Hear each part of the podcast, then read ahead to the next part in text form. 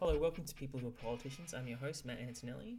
Uh, before I get to today's episode, just some news and updates. So, um, for those of you who follow Facebook and Twitter pages, I'm going to try and release an episode every week from now on. So, um, and with an election coming up, there's plenty of uh, there's plenty of people to talk to. So, um, so far, so good.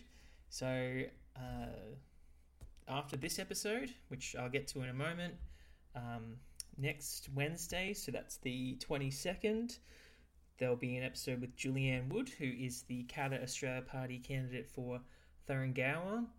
Um, after that, on the 29th, I'm doing an episode with Palani Thapa, the um, Labor candidate for Maiwar, Maiwar rather. Um, the 5th uh, of August, there's an episode coming out with Lawson McCain, who is the Greens candidate for Moggill. Um, on the 12th, um, I'm going to release an episode with Jess Pugh, who is the Labor MP for Mount Ommaney. Um, and then the 19th will be an episode with uh, Dr. Christian Rowan, who is the LNP MP for Moggill. And um, there's a few others kind of in the works. There's other candidates, so that might shuffle around a little bit, but that's the general idea. Um, and hopefully, I'm also trying to get some, you know, making sure that you know, there's an equal number of candidates and guests from across the political spectrum. So um, that might change a little bit. And now today's episode, which features Patsy O'Brien, who is the Greens candidate for the Queensland seat of Miller in the upcoming election. Uh, she has worked as a general manager of a family owned heavy machinery business in, on the south side of Brisbane and it currently works as a union organizer and lives in the lovely suburb of Yeronga in Miller. Uh, so this was a really good episode. I I know I said this a lot of plenty of episodes, but I really enjoyed um, having this chat. I love um, you know meeting these candidates, no matter which party they come from, and and really hearing from them what they want to do and you know why they chose their party and kind of you know ask them these questions of you know, you know to really kind of fully tease out what why they're running. And um, Patsy was really lovely and we had a really lovely chat throughout the episode. So uh, I know you'll enjoy this one. I enjoyed it heaps. Uh, if you do make sure you like and share and subscribe all those sorts of things. And um, yeah enjoy the episode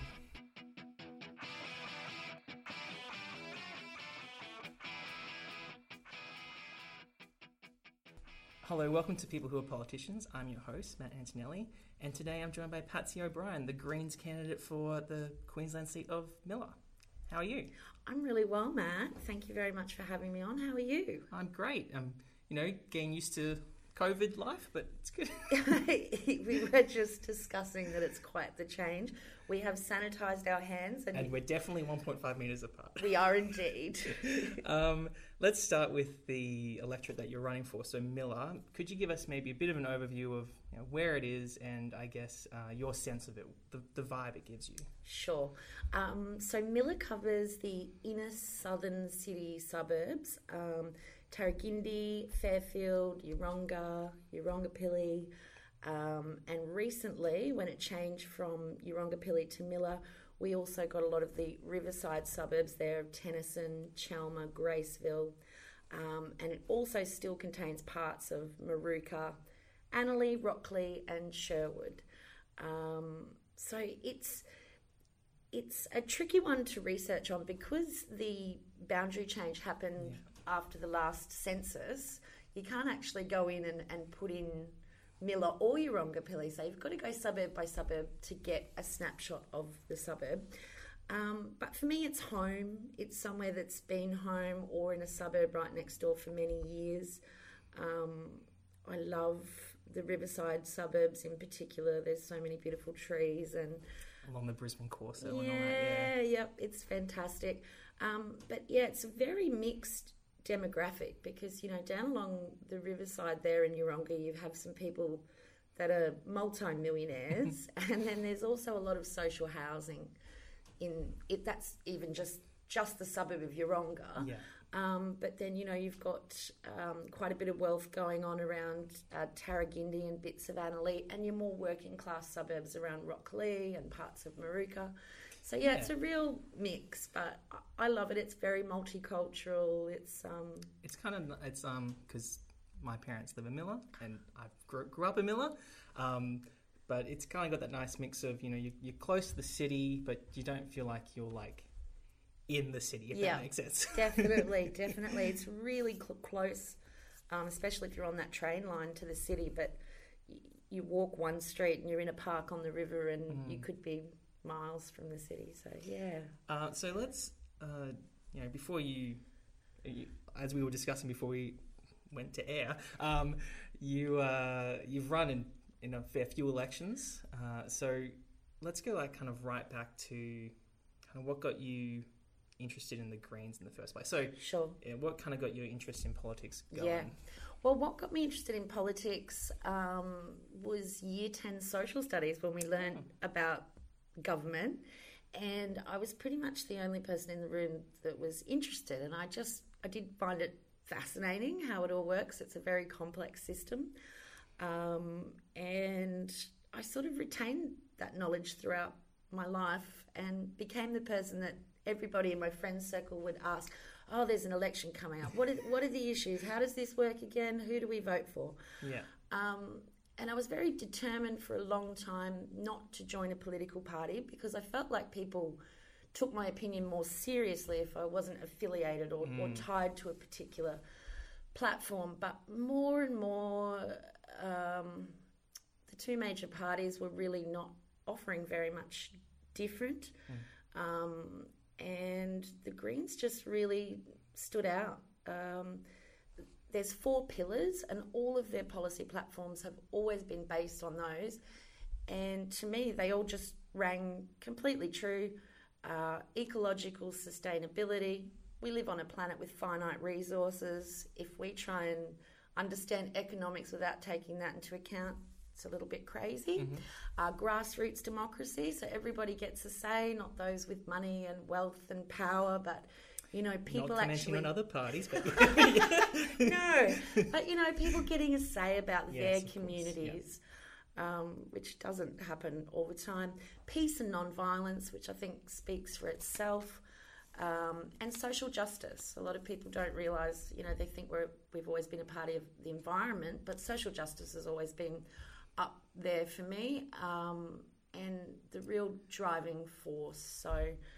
Um, I grew up in housing commission, poor, um, real working class family where not a lot of people had made it to university.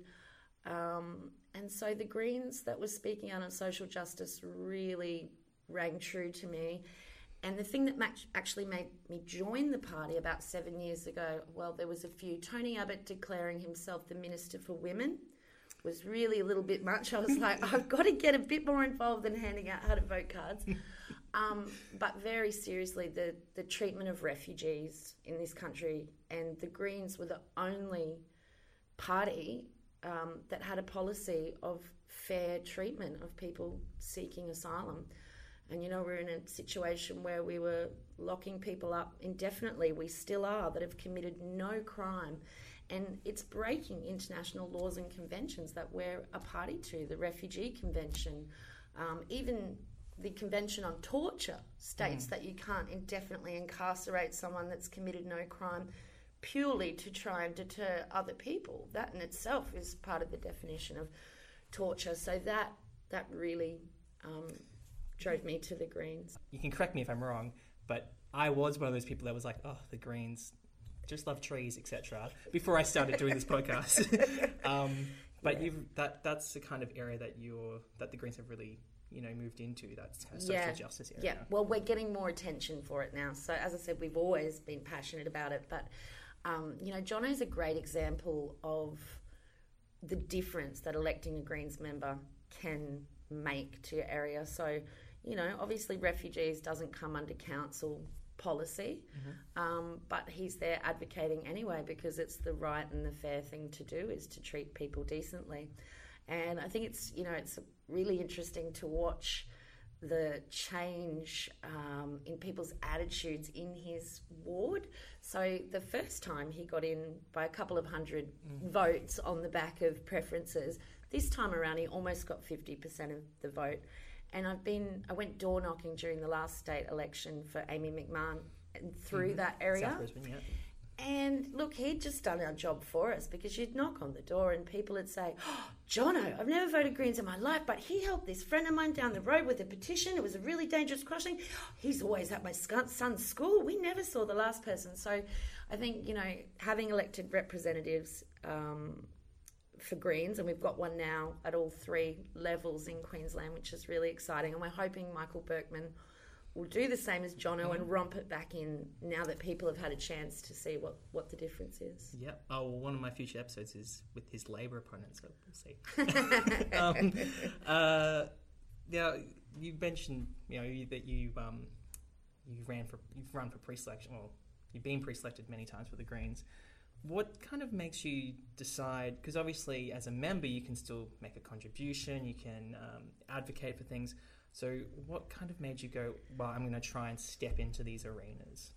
Uh, it's funny you say that because I definitely joined the Greens with the idea of I have a lot of managerial and administration skills and I'll be great behind the scenes. Yeah. I didn't join the Greens thinking I would do this.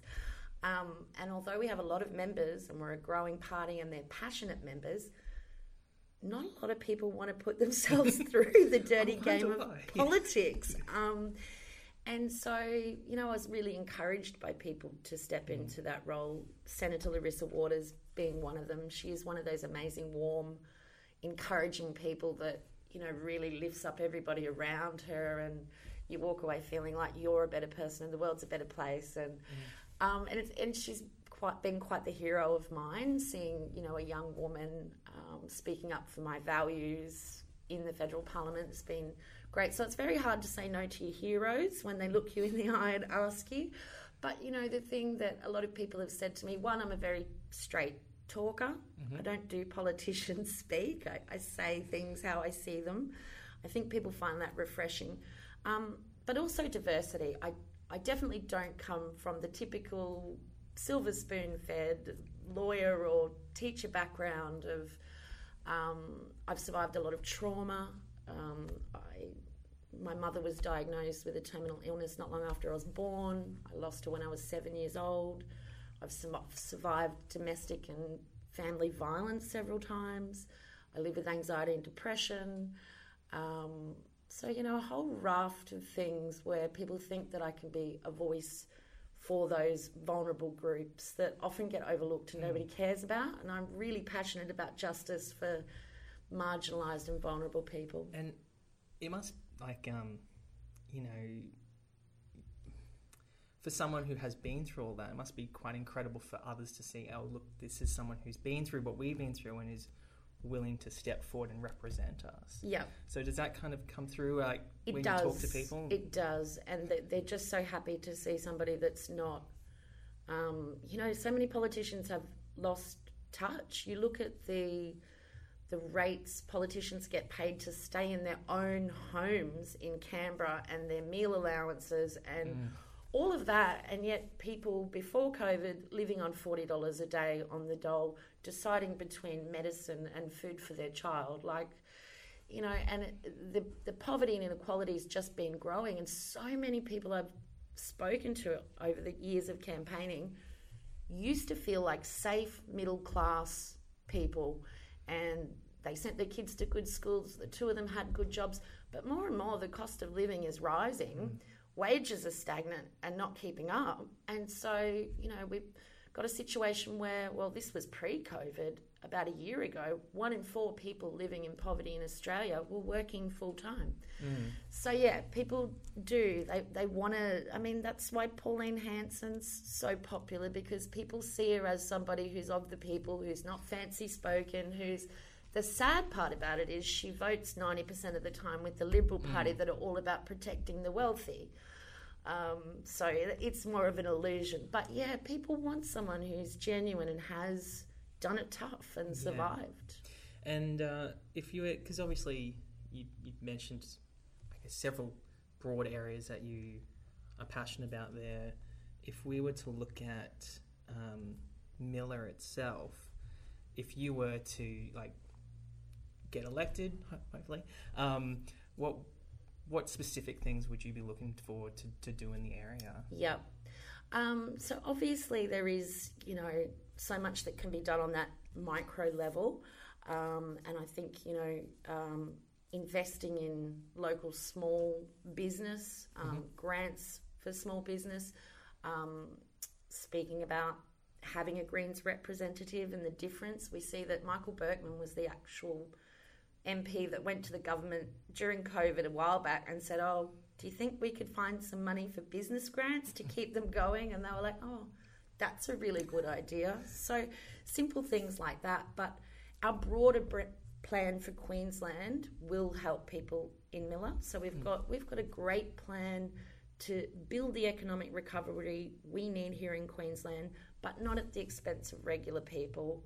At the moment, we're giving um, mining companies royalty holidays. They're hardly paying any tax, and yet Labor's saying let's freeze public servants' wages. A lot of them nurses, teachers that are on the front line that have just copped the brunt of COVID.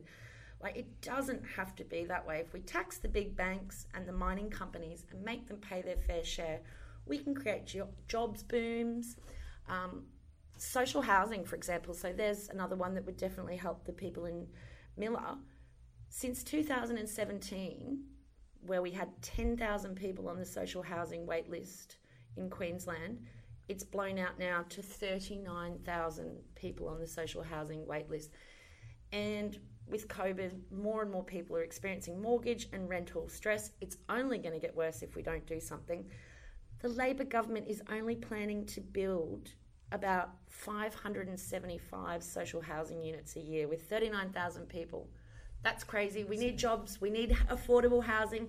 Let's do it. Over the next four years, if we elect enough Greens and we can implement our policy, we would build 100,000 social homes here in Queensland and create 20,000 jobs a year doing so. And they'd be beautifully designed, sustainable housing that anybody could apply to live in, like they do in many places in Europe. You pay a percentage of your income um, so that it's fair for everybody, and we we don't have homeless people. It's a pretty simple way to solve homelessness and create a jobs boom. That's just the tip of the iceberg. well, I guess the um, the the sense I'm getting is, you know, if you you know were to vote for yourself, um, you the Greens are kind of aiming to uh, for for policies that affect the entire state, but then have that kind of I don't want to say trickle down, but you know what I mean, like No, that, that effect on uh, the individual electorates as well. Definitely. So, you know, some of them will be very specific to certain areas, um, and you can find those on our website. But one of our other ways of creating a jobs boom is let's also uh, avert climate catastrophe that we've been warned about. Let's create public renewable energy, 100% publicly owned. Um, we can be 100% renewable energy by 2030, another 23,000 jobs a year, cutting electricity bills by 46%. So, right now in Queensland, we've got these retailers that are marking up electricity, which is an essential service in our day and age. I don't think we can argue with that. Um, the CEOs are taking home millions a year in profit, and yet we've got people on pensions or even working people who can't afford to pay their bills. So let's halve the cost of electricity for everybody, create more jobs, and not have Adani climate destroying coal mines. I think it's it's a big difference. Labor say they understand the climate science, but they're not listening to the scientists. And evidence based policy, that's really what drove me to the Greens. We talk to experts, we value people's, you know, I they- hope that's not a rarity amongst. well, it certainly feels like it. You know, I look at so much policy and it's exactly, and I know I'm talking federal here, but you look at that cashless welfare card, like they asked mining billionaires to consult on how they could better, people could better handle their, their welfare incomes. I mean, why would you ask a mining billionaire how people could better live on less money? It's insane. And we're paying a company $10,000 a year to manage these cards when the people on them are only on around $20,000 a year. And I think if we just put that money in the pocket of people in poverty, and, and the evidence tells us that that's a better way to do it too, because, you know, you make people use this card that doesn't work most places. You're increasing the stigma of being unemployed. You're taking away their, their dignity, their self determination. And to be honest, people on benefits are mostly, you know, they're, they're not out buying fancy new clothes. They're op shopping, they're garage selling, places that don't take these cards. So, yeah.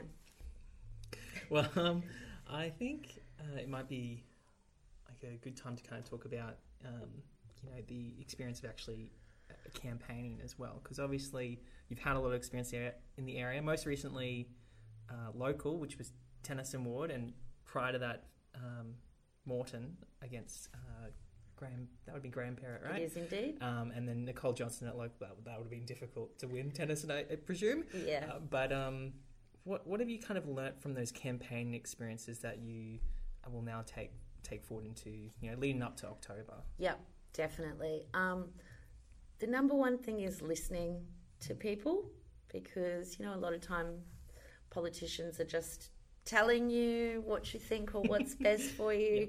But you know, really hearing people's stories and what they need, and then we take that back to the drawing board and use it to inform our policy initiatives. Goes back to the grassroots democracy. But yeah, definitely listening to people. And we know um, from the research, but also from my personal experience, one on one conversations with people is the best way to change a vote and to change people's mind.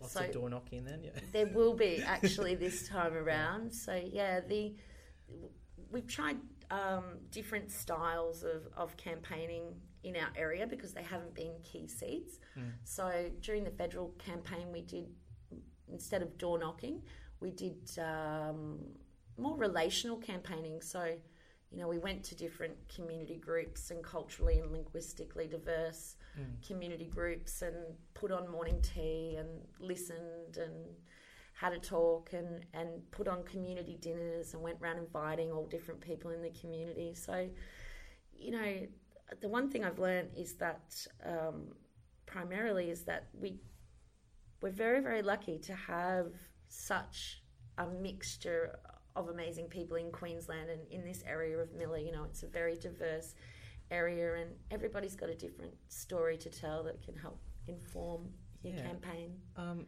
and how is it like? Because for me, like I, I feel like door knocking terrifying. Because like, and I, have I've been a candidate before. I'm not sure if you knew that in Walter Taylor. I did. Um, I researched you, Matt. I did my research.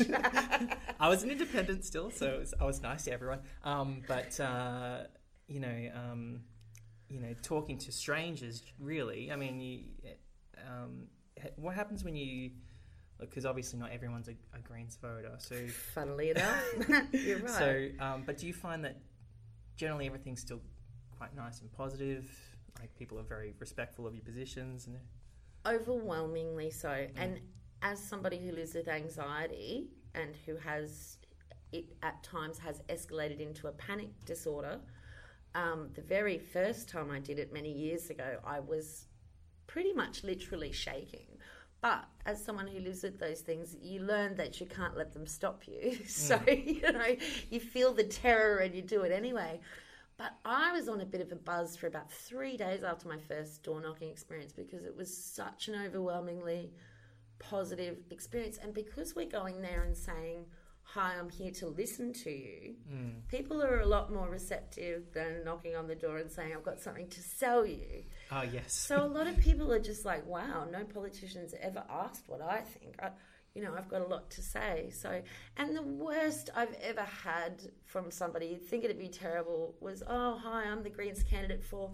Uh, I'm sorry, I will never vote for you ever. Goodbye.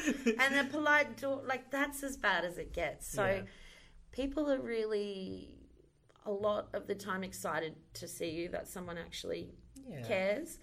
Um, and what I find is so many people, you know, as the Greens, as, as a party who doesn't take corporate donations, um, and we've had a lot of difficulty getting mainstream media. So I find that a lot of what people think they know about Greens policies is A not even warped, true. yeah, Yeah, yeah. it's some idea somewhere. So when you come and speak to them and they tell you, oh, you know, I can't afford healthcare, I can't afford this, that, and we say, well, we're about universal healthcare, we're about putting mm, dental into Medicare. Let's let's nationalize the private hospitals. Let's make schooling free. Let's have public transport that's free or affordable. Um, people get pretty darn excited yeah. about well, it. And I, I guess the other thing is if you you know do come across someone who's not going to vote for you, you still if you get elected, you still have to represent them. So That's exactly right. So you still need to hear what they have to say. Yeah. Anyway, you're there to listen to everybody, not just the ones who like us. you kind of talked about it already with, and um, it was funny when you first mentioned the four pillars of the Greens Mm. because I've, I've heard I, it's um, you know I've heard that from Larissa now and Michael and John like everyone Yeah. everyone kind of knows it to a T and Yeah. Jake Schumer I should say as well. Um, so how do you intend on you know say, say you get in um, and something comes across that you perhaps don't have you know expertise on Mm. um, so how do you like use those pillars, or you know, what kind of philosophy would you use to approach something that perhaps you, um, you know, don't have an, any idea what it's about? Yeah, sure, sure. So, firstly, that's I notice. You know, you ran as independent because you said I don't want to be tied to a policy platform. Mm. Joining the Greens, when I made that decision, I actually realised that that policy platform has been designed around evidence-based policy with a lot of input from a lot of different people that have expertise. So, number one, if I don't know or I don't have expertise, it's probably someone in my party that does. Um, or we can find that information. But yeah, the, the biggest approach is evidence based policy and putting people and the planet above profits and corporate greed. Those things make sense to me, and we, we, we don't see that happening a lot in government, and it's pretty obviously because massive mining corporations, banks, and other people donate billions of dollars to the two old parties. So when they go in there, they're actually representing their interests, not the interests of community or the environment or the critters who live here as well as us. So evidence-based policy for sure. People and the planet over profit. I was going to say it kind of sounds like the the lens you would look at it is how does it affect the the people and as you said the the critters. so rather than thinking about those, you know, um, you know, companies are important, but not they're not the um, if something's going to impact them more positively than the people on the ground, you, there's a problem there. That's exactly right. I mean, you look at it now, we've got mining companies being given a royalty holiday and freezing wages of workers. And they've just announced a $50 million tax break for the gambling industry here in Queensland. But we can't afford to build social housing, Matt. and, you know, I don't know that it's related, but uh, I just want to get this little line in there too. Have you noticed that nobody ever asks how we're going to pay for it when we say it? We're going to spend billions on war machines and missiles. Nobody ever says how are you going to pay for this. But as soon as we say everybody deserves a roof over their head, everybody deserves education and healthcare. How are you going to pay for that? Well, it's pretty simple. There's a lot of billionaires out there getting away with not paying their fair share, and I think it's time they did. So uh, if people are like listening to this and they're, you know, maybe they're thinking, oh, these all sound great, and I'm definitely putting one for Patsy O'Brien. um, how how do they, um, or maybe they, they just want more information. Uh, what ways can they get in touch with you and um, you know hear what the Greens and yourself are all about? Yeah, sure. So you can find me on Facebook at Patsy O'Brien Greens for Miller. You can find me on the Instas. Look how young I am. um, at Patsy for Miller. Um, I have an email address, patsy.o'brien at qld.greens.org.au. Um, those are the ways you can contact me for a chat. If you're interested in getting involved in the campaign, can contact me through those ways. Um, we've just printed off, I've got 5,000 leaflets uh, that on the front says, Dear Labor, please don't freeze the wages of nurses and teachers. Please tax mining corporations. Mm. And with a bit about our plan. So, you know, um, even letterboxing, it's a really non threatening way to get involved. If you believe in what I'm saying, you can start there. Um, we're actually having a persuasive political conversations training session on Sunday in Milton. Um, and I find that's a great one even if you don't plan to come out and call voters with us on the phone or, or knock on doors, those one on one conversations that you have with your family, with the people on the bus, people at work, um, you can pick up some really good skills for how to talk to people who aren't speaking truth and, and value opinions higher than facts. um, now, this is one I always, I always like to end with this question because it, it um, you know, gives you an idea of like what the, your end goal is, and you've kind of outlined already, like you know what, um, but you stand for the, the things that you want to get done. Let's say if you if you win in October, or you know, if you didn't win, but maybe you win sometime in the future. If I keep doing it, Matt, it's keep- got to happen eventually it's sometime. gonna happen. People are like, fine, I'll give her a seat. um, what kind of legacy would you hope to leave behind? And Mm. look, even if you didn't ever get in, but Mm. you know, you obviously been in the Greens for ages. What kind of legacy would you hope that you've left on the political landscape?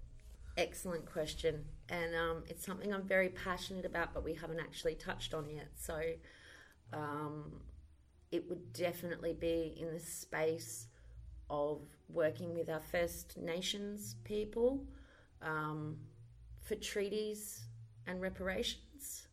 Um, it's something I'm very passionate about because it's one of the greatest injustices in our society yet so many people are ignorant of the true facts. We're not really taught what happened in school. I mean, terra nullius lie wasn't even overturned until the fairly recent um, past. And our Indigenous people are the most incarcerated people on earth. They have the highest suicide rate of any people on earth. And we're currently stealing their children now at a higher rate than when Kevin Rudd apologised. Um, their deaths in custody are disproportionate.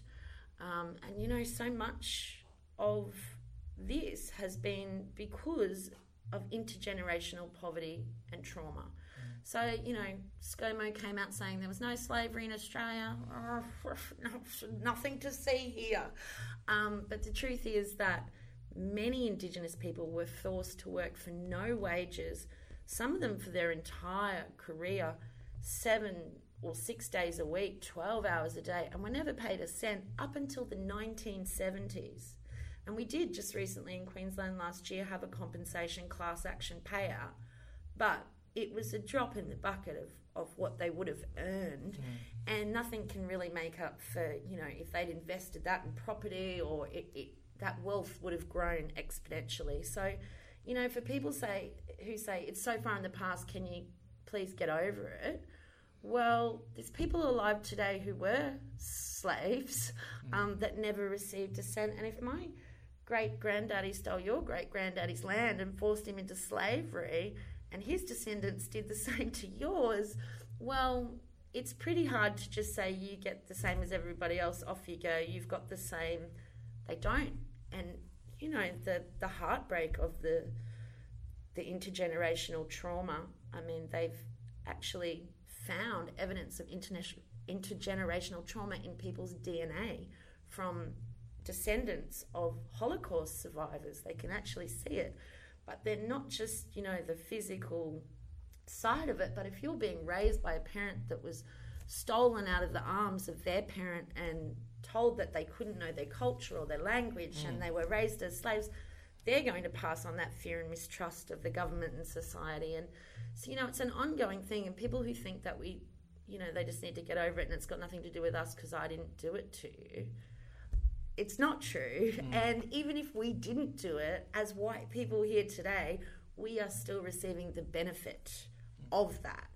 Um, so I'm really passionate about you can't have the treaties, and we are the only colonised country in the world without a treaty or treaties with our original inhabitants, um, and the only country that celebrates their national day on a day of invasion of a land, which is like dancing on graves. It's pretty twisted.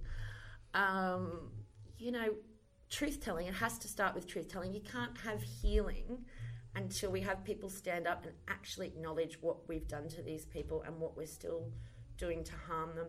And then reparations. There needs to be reparations and treaties. So, you know, if I do get elected, um, I pretty much guarantee that the first half of my speech will be an acknowledgement of country and an acknowledgement of ongoing genocide and the fact that First Nations business comes first in my mind.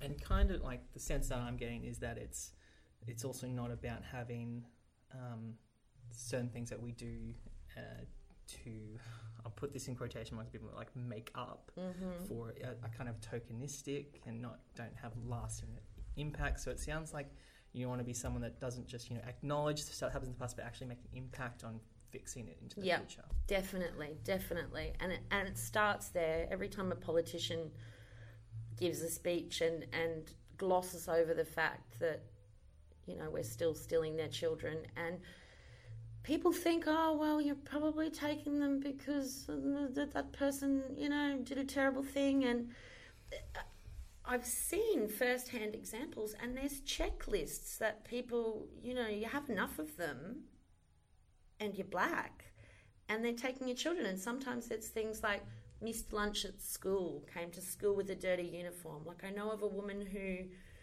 whose husband died in, in front of the the entire family, her young children and their small baby. And so she was really struggling with grief and getting her kids to school. Um, CPS decided they would they were taking the children because she wasn't coping with the grief. Uh, tore the baby off the breast, took, went to the school and stole all the children from the school, which it's hard enough to get Aboriginal children in school anyway. They're not going to go if they know police are going to show up and put them in a car and take them away. You know, why, in those situations, why can't we help that woman to raise her children if she's grieving? So many resources to steal them, but why not provide just some extra support for people? You know, there's ways around it. So yeah, I definitely it's not tokenistic for me. I want to see real change and I want to see indigenous people, you know, in control of their own destinies. We people say too, you've thrown so much money at this issue and it's not fixed it. Well, we've thrown it at a lot of bunch of white savior organizations which isn't helpful. You're taking their self-determination off them once again. There are so many people in this sphere, indigenous leaders, who should be the ones being given the grants to you know work in these areas. Well, that I mean, that might sound that sounds like a good place to kind of, I guess, finish off and kind and um, you know the the thing that you want to really champion, and so we might leave that in people's minds. Um, so I will put information about where people can find you and contact you. Everything you said before, I'll put in the episode description. Uh, but I just want to thank you so much for coming on. Thanks so much for having me, Matt. It's a real pleasure.